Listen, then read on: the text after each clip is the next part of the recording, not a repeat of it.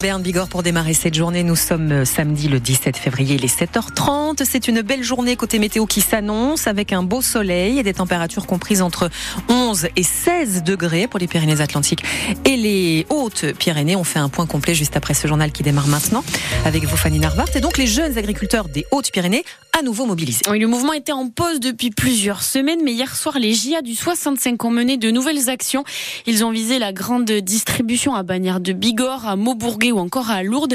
Depuis les annonces de Gabriel Attal, il n'y a pas eu d'action concrète, assure le secrétaire général des JA du 65, Pierre-Edouard Lesbegueris. C'est pour maintenir la pression jusqu'au salon de l'agriculture, puisque le gouvernement est censé faire des annonces au salon, donc c'est un peu l'échéance qui arrive à grands pas. Actuellement, mais rien n'est fait. Un acte concret pour l'instant, à part la MHE dans le département, mais bon, ça c'est une gestion de crise sanitaire, on va dire, c'est autre chose que tout ce qui est revenu, excès de normes et compagnie. Donc on vise les supermarchés, on veut bloquer les entrées de livraison pour empêcher les livraisons et bloquer un peu les ravitaillements. Par rapport à la loi Egalim, qui n'est pas appliquée, ou dans les supermarchés, c'est la foire, on n'importe quoi, on trouve tout qui vient de partout. Donc là, voilà, la colère monte et on compte bien se faire entendre et rien lâcher du tout, et il va falloir que ça bouge vite. Gabriel Attal et Marc Fesneau qui sont attendus au tournant donc au salon de l'agriculture qui commence dans une semaine. Un homme de 78 ans a été retrouvé sain et sauf à Préchac-Navarrenx hier après-midi, plusieurs heures après avoir disparu. Conscient mais très affaibli, il a visiblement fait une chute et a glissé près de l'étang. Selon les secours, il a été transporté à l'hôpital d'Oloron en hypothermie. Toujours des perturbations aujourd'hui sur les trains avec la grève des contrôleurs SNCF. Au moins 3 TGV sont supprimés de Tarbes vers Paris. C'est ceux qui passent aussi par Pau. 4 TER aussi supprimé entre Pau et Tarbes ou Pau et Bayonne. Ça circule un peu mieux entre Tarbes et Toulouse. 150 000 personnes ne vont pas pouvoir partir en vacances, a annoncé la SNCF. La CGT pénitentiaire tire encore la sonnette d'alarme sur la surpopulation de la maison d'arrêt de Pau. 6 détenus dans des cellules de 20 mètres carrés, une vingtaine de matelas par terre en tout parce qu'il n'y a pas assez de lits. C'est ce que décrit la CGT. Le tout est à lire sur francebleu.fr. Après les plaintes pour viol et la violence sexuelle déposées contre des religieux et des laïcs du collège-lycée Notre-Dame de Bétharram, l'évêque de Bayonne se dit terriblement choqué. Ces plaintes semblent attester, selon lui, qu'un certain nombre d'anciens élèves entre les années 70 et 90 ont été victimes.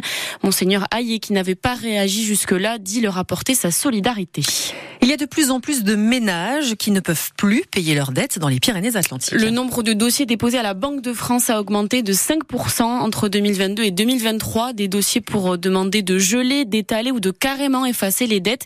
Même si on est un peu épargné dans les Pyrénées-Atlantiques, c'est de plus en plus dur de payer ses dettes et la société se paupérise, constate le directeur départemental de la Banque de France, Frédéric Cabarou. D'une part, la part des dettes courantes, par exemple remboursement d'électricité, de loyer, de chauffage, on voit que cette part a plutôt tendance à augmenter dans l'ensemble des dettes. Ça, c'est le premier élément. Et le deuxième élément, c'est que la part des personnes dont les revenus sont inférieurs au SMIC est passée en l'espace de 50, de 33 à 45%.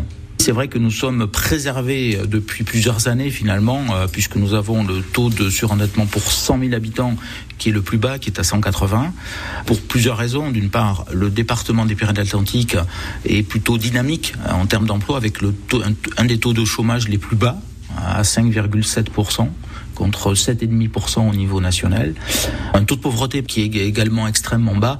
Le département est plutôt préservé en matière de surendettement. Et en 2023, sur 39 millions d'euros de dettes en tout dans le département, 11 millions ont été effacés par la Banque de France. En général, les ménages les plus endettés sont des locataires avec un niveau de vie inférieur au SMIC, qu'ils travaillent ou soient au chômage. Un qui va devoir payer une très grosse dette, c'est Donald Trump.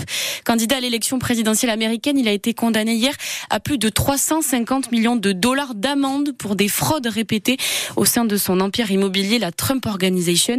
Il est interdiction de gérer des entreprises dans l'État de New York pendant 3 ans, une condamnation sans précédent pour un ancien président.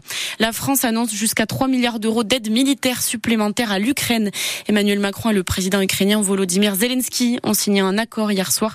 Une réunion marquée aussi par l'annonce de la mort de l'opposant russe numéro 1, Alexei Navalny, décédé en prison. 7h35, on passe au sport avec du foot. faute ce soir, Fanny, le Pau FC reçoit Quevilly Rouen. Les Bernais restent sur 3 matchs nuls consécutifs. Ils n'ont pas encore gagné un seul match en 2024.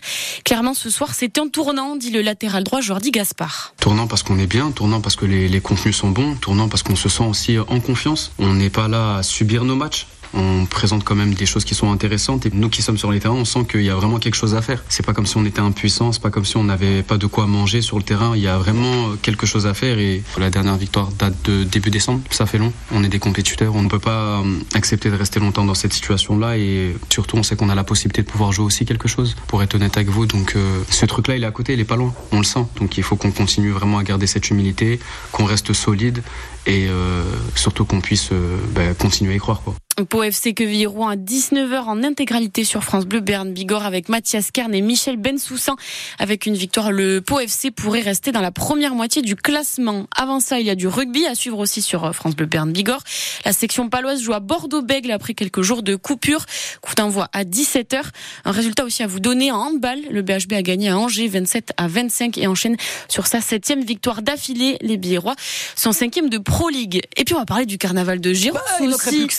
Oui, à 8h moins le quart déjà avec votre invitée, Émilie. Oui, c'est Audrey qui va nous faire un petit état des lieux de ce qui va se passer aujourd'hui. D'accord, parce que France Bleu, si on le rappelle, est partenaire officiel du carnaval de Gérance. Et on va parler du carnaval dans le journal de 8h aussi, parce que cette année, il y a une nouveauté. Le bureau du carnaval organise une soirée Jet Fever, jeu de mots avec la boisson, le jet, Get Fever. Je ne sais pas si vous l'avez, Émilie. Ok, non mais je ne l'avais pas l'autre jour, mais là je l'ai maintenant. Bon, d'accord. Voilà. Donc on va vous expliquer tout ça dans le prochain journal à 8h. J'ai hâte.